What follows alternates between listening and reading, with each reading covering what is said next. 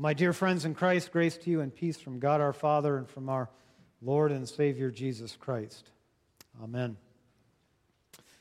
Well, as we uh, say goodbye to another summer, bidding farewell to long days of warmth and sunshine, vacations and camping trips and whatnot, and steeling ourselves for another school year and just generally getting back to it, I suppose it's appropriate to take a day to celebrate work. Huh? This is, of course, Labor Day weekend. Uh, I don't know if you know this or not, but Labor Day has been an official observance for the past 127 years in our country. And its origins even go back a few years before that. Before it was a federal holiday, Labor Day was recognized by labor activists in individual states. New York State was the first to introduce a bill, but Oregon was actually the first to pass a law recognizing Labor Day on February 21st, 1887.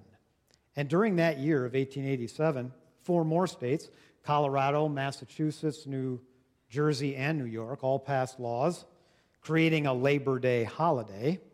And by the end of that decade, the 1880s, Connecticut, Nebraska, Pennsylvania also followed suit. By 1994, 23 more states passed a uh, national holiday. And on June 28th, 1894, our Congress actually put into law, passed a bill, creating a holiday on the first Monday of September to celebrate work. President Grover Cleveland signed it into law, and now we have Labor Day. It was instituted first as an annual celebration of the social and economic achievements of American workers, recognizing the contributions that uh, workers have made to America's strength and prosperity and well being.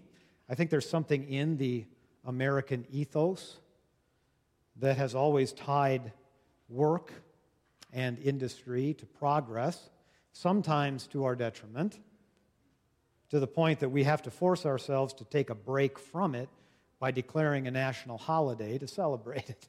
It's kind of ironic when you actually think about it, but it's evident in so much of our lives together. You know, work, this notion that what we do, what we do is who we are. Mm. So often, the first thing you ask a new acquaintance upon meeting them is, What do you do? Tell me what you do. Or, Where did you work? If they're retired, where did you used to work? As though the answer to that question will tell us most of what we need to know about a person. Hmm. If someone asks me, So what do you do? And I answer, I'm a Lutheran pastor. That's usually a good way to kill a conversation before it even gets started. Because all of a sudden I see their eyes glaze over and they're replaying in their head everything they've said up until that point, right? Wondering if their language and manners were inoffensive and up to snuff.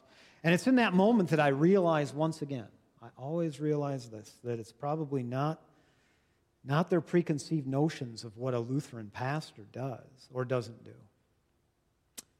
It's their preconceived notions of who and what God is that have them nervous, right? Because, after all, if I, in my role as a pastor, am somehow a representative for God, and if in their mind God is primarily a scold, right? scrutinizing their behavior, their language, their thoughts, and their Facebook posts, and that is what I must be about too, right? My first instinct, whenever this happens, is always to want to back the conversation up really quick and say, yeah, yeah, you know, I, I sure I preach and I teach and I lead and I counsel and console, but but you know, I also sing and I, I pick guitar and I husband and I parent and I befriend and I love and I, I hike and I run and I camp and I read and I golf and I cook. And, but I usually never get the chance to do that before the conversation has quickly pivoted to some more benign subject like the weather. Okay? But all this has led me to think about what I would say if God and I were uh, standing together backyard at a Labor Day barbecue. and someone came up to me and said, Hey, inter- introduce me to your friend. Tell me what, you know, what does he do? What does your friend do? Hmm. Whom I happen to know as the maker of heaven and earth, but who they might not know from Adam, right? What does your friend do? They'd say. And I probably couldn't do any better than echoing the words of the psalm that we read responsively this morning Psalm 146.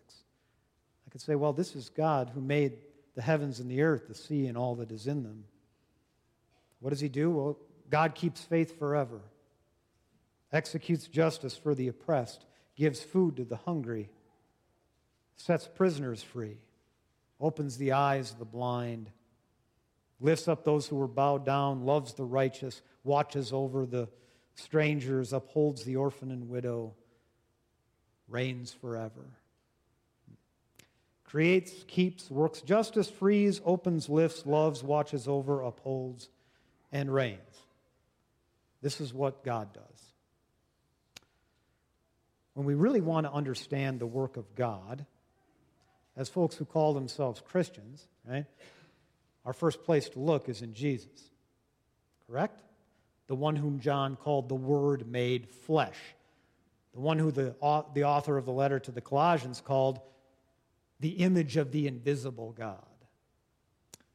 And catching up with Jesus today in Mark's gospel, we learn something else about what God does. Apparently, God crosses border lines. Hmm. So far in Mark's gospel, we've already seen Jesus doing some of those things that the psalmist sang of. We've already heard stories about him feeding and, and healing, opening and lifting.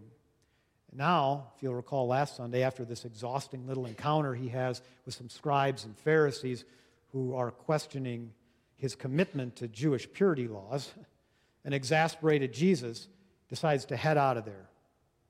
He leaves Galilee and he goes north. You can see it on the map. Galilee is down here in the south. That's the Sea of Galilee. He was up in the north near Capernaum. He goes all the way up there to Tyre, which is in Greek territory, Syrophoenicia. Okay? all the way up to Tyre to the country of the Greeks, apart from his own people who are always on the hunt for a Messiah. So maybe for a moment he can catch his breath. All indications seem to be that he was looking for a little Labor Day vacay of his own, right? A chance to let up on some of his work and simply regroup. Remember the gospel this morning? He entered a house there and didn't want anyone to know he was there. Sounds to me like someone looking for some incognito downtime. But here's where things get interesting. Jesus quickly discovers that uh, the needs and hungers and hurts of his own people that will define his work are not simply the needs and hurts and hungers of his own people. The borderline separating Israel from Phoenicia is too permeable to separate the heart of God from a hurting humanity. A woman whose little daughter had an unclean spirit immediately heard about Jesus. She came down and bent, bowed down at his feet. Now, this woman was a Greek, a Gentile, of Syrophoenician origin. In other words, she was not Jewish. She begged him to cast the demon out of her daughter, and he said to her, Let the children be fed first. It's not fair to take the children's food and throw it to the dogs. Well, that certainly doesn't sound like Jesus, does it? Maybe not, but it sure does sound like someone who might be a little bit exhausted and a little on the cranky side from having his vacation interrupted. More to the point, it would have been exactly what Jesus' traveling companions, his own disciples, would have been thinking. He just puts words to it. The borderline separating the children of Abraham from their Gentile neighbors was pretty well established in their hearts and minds. She was not one of them, she was other, and therefore undeserving of his time and attention. But maybe this Greek woman knew something that Jesus may not even have thought of until this very moment. She uses a bit of logical judo on him. You know, in judo, you use the body weight of your opponent against them. She uses the weight of his own argument against him. And she answered, Sir, even the dogs eat the crumbs that fall from the children's table. It almost seems as though she's saying, Jesus, I know. I know what you do. I know the power of life you embody. And I also trust that it's way more than even you think. More than enough on your table. More than enough. Overflowing and spilling over to the ground so that even those who aren't invited to the table are fed. And then he said to her, Huh, maybe you're right. Perhaps I imagined my work having a smaller reach than I should have. So, for saying that, you may go. Your daughter has been healed. The demon has left her. So she went home and found the child lying on the bed and the demon gone. I've always wondered if this little encounter here didn't get Jesus thinking even deeper about this whole who's in and who's out business you know? Our general obsession with border lines. It sure seems so, you know? Because instead of heading back home by the most direct route possible, he could have come straight south. He heads home, the scriptures say, by way of Sidon, and then the cities of the Decapolis. So he goes all the way north, crossing more borders, and all the way over to the east through what is Syria. At that time, an ancient enemy of Israel. And it's out there on another borderline that he meets a man who cannot hear, cannot speak. Because of his physical impairments, he too knows the reality of what it means to be cut off from community, what it means to be excluded. And no doubt this man knows a loneliness and an isolation that is overpowering, right?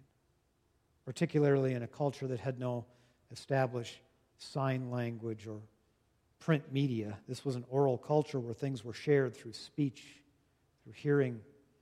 And lacking both those abilities, he's cut off in a very tragic way. But apparently, he has some people looking after him, friends, bring him to Jesus.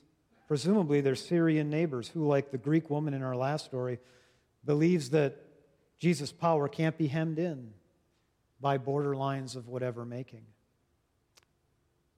And unlike the healing in that first story, where Jesus simply kind of proclaims release and it happens from a distance, this healing is different. It's up close, it's personal, almost embarrassingly intimate.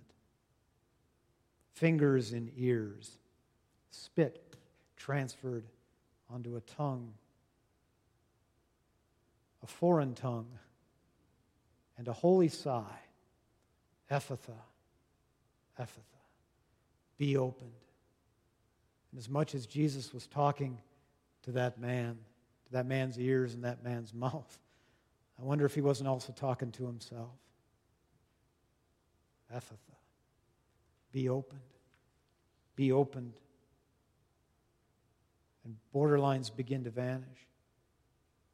Be open to a world of need outside your own family or tribe or clan that waits with you for the healing and feeding and uplifting that God offers. Be opened to following the one you call Lord across the borderline of race or creed or gender or platform to discover the works of God waiting to be done there. Be opened. Be opened to letting that work be done through you. The Apostle James really kind of laid it out there for us this morning in that second lesson that Bart read. My brothers and sisters, do you, with your acts of favoritism and obsession then with border lines and boundaries, who's in and who's out, who's deserving and who's undeserving, do you really believe in our glorious Lord Jesus Christ? What good is it? My brothers and sisters, if you say you have faith but you don't want to do the work, the works of God, can faith save you? You know, in the Greek text, um, the more accurate translation there is, Can your faith save him? In other words, your brother. If a brother or sister is naked and lacks daily food, and one of you says to them, Go in peace, keep warm, eat your fill, God bless. and yet you don't supply their bodily needs, what good is that? So, faith by itself, if it isn't willing to do the works of God, is really no faith at all. Can your faith save a neighbor? Well, apparently, James thinks so, especially if it takes you with Jesus over the borderline. The next time someone asks you, So what do you do? Think hard about how you respond. Hmm? Think about, think with the psalmist about what your God does and the work into which you're invited as well. That's something to think about on this Labor Day weekend. Amen.